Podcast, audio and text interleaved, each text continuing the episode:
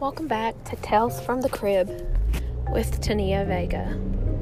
So, today we're going to discuss something that many of us women do at home because we're moms and we don't have time to go sit in a salon, and that's doing our hair at home. I'm going to tell you about an experience I had with my youngest son.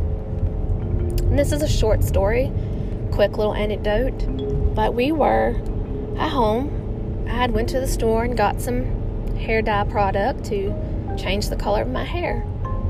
So as I'm sitting there putting this stuff in my hair, and he comes up to me and says, "What are you doing, mommy?" My hair, sweetie. And he says, "What are you doing to your hair?" And I said, "I'm dyeing it."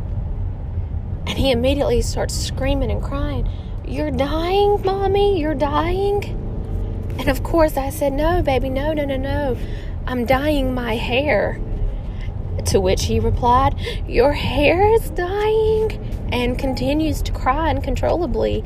And I said, No, no, no. I'm coloring it. I'm coloring my hair. Coloring it, baby. To which he said, Oh, well, couldn't you just do that with crayons?